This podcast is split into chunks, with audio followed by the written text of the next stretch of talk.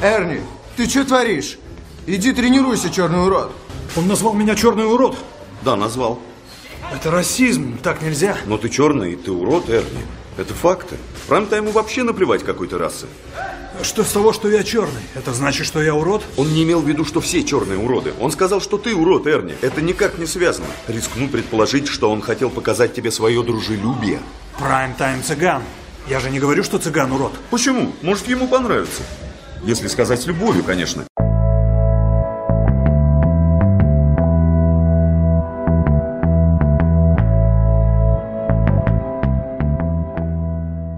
Привет, меня зовут Алихан, а вы слушаете подкаст «Миражи».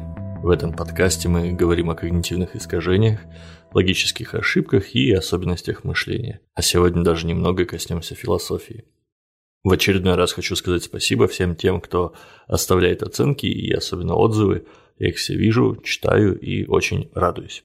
В общем, дело было так. Жил себе и здравствовал древний грек Платон, рассуждал о деспотизме и о его преимуществах в условиях древнегреческих полисов, городов-государств. И обратил он внимание на то, что терпимость рано или поздно приводит к нетерпимости, после чего записал это все в книжицу. Далее, через пару тысяч лет, эту книжицу прочитал Карл Поппер, философ 20 века, которому было не все равно на научный метод и методы познания вообще. А размышления о терпимости тоже были для него весьма актуальны, так как он был евреем, которому пришлось бежать из Австрии в Новую Зеландию, незадолго до всего этого некрасивого бардака с нацистами. И вот, работая над концепцией открытого общества, он упомянул и тем самым популяризировал такую штуку, как парадокс толерантности. Парадокс толерантности гласит, что толерантность без ограничений в конце концов приводит к уничтожению толерантности. Вот вам абстрактный пример. Предположим, какие-нибудь восточные монахи познали дзен настолько, что готовы принять что угодно и кого угодно, стерпеть вообще все. Однажды к ним могут нагрянуть соседние варвары и поубивать всех, не разбираясь, еще и радуясь тому, что им не оказывает сопротивления.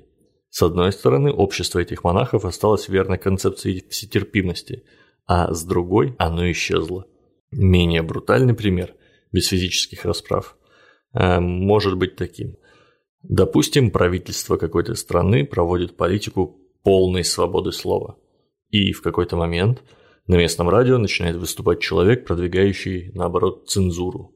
Постепенно он появляется на телевидении, в книгах, в школьных учебниках. Его идеи захватывают умы людей и даже правительство, после чего свободу слова отменяют.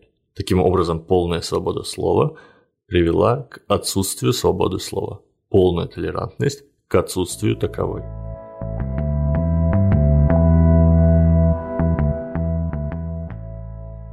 Итак, неограниченная терпимость должна привести к исчезновению терпимости.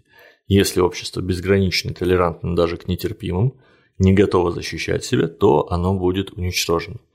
Давайте чуть разберем, что вообще такое это ваша толерантность для каждого человека или общества, для удобства я буду использовать некое абстрактное «мы», все внешние идеи и их носителей можно поделить на три группы.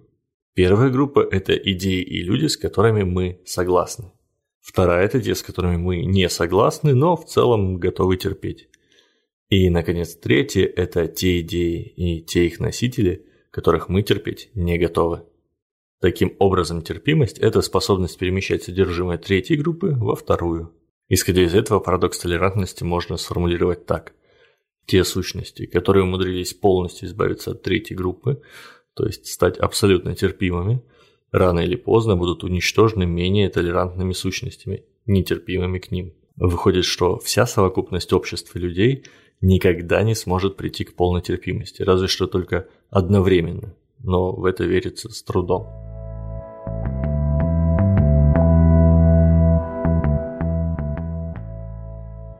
Современное общество, хоть и стремится к балансу, малину портит приверженность отдельных ее элементов страстям. Все это нелогичное, невежественное и реактивное мышление. Вместо всеобщей дружбы и терпимости у нас пока получаются качели. Некоторые из тех, кого недавно в обществе ущемляли, получая равные права, не удовлетворяются ими, а пытаются ущемить своих бывших обидчиков. Какие-нибудь эротфеминистки, требующие лишения мужчин прав – или, например, какой-нибудь тунеядец-афроамериканец, требующий особого к себе отношения и поблажек только из-за цвета кожи, тому пример. В жизни парадокс разрешается естественным образом, спонтанным проявлением нетерпимости к нетерпимым. То есть даже самое толерантное общество, сталкиваясь с угрозой уничтожения, как правило, вынуждено или отбросить свою терпимость и защищаться, или погибнуть.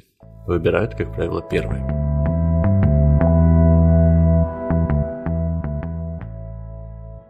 Иногда люди, ссылаясь на парадокс толерантности, оправдывают желание вершить самосуд и нетерпимость к другим.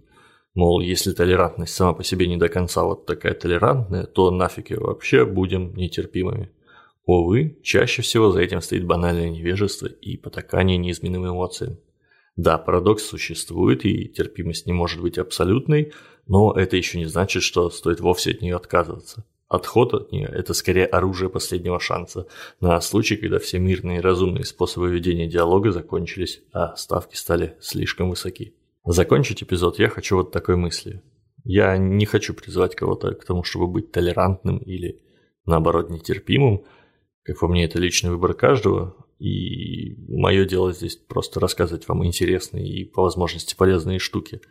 Замечу лишь в качестве шутки, что только ситхи все возводят в абсолют, а ровные джедаи идут срединным путем. Это был подкаст о когнитивных искажениях «Миражи» и я, Алихан. Спасибо, что дослушали до конца. Подписывайтесь на подкаст на всех платформах, соцсетях, ставьте лайки – Отправляйте ссылку на этот эпизод всем поборникам и противникам толерантности, обсудите это с ними и будьте объективными. Всего вам доброго.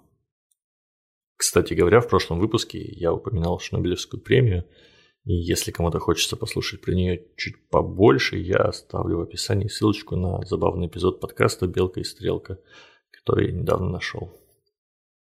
Пока-пока.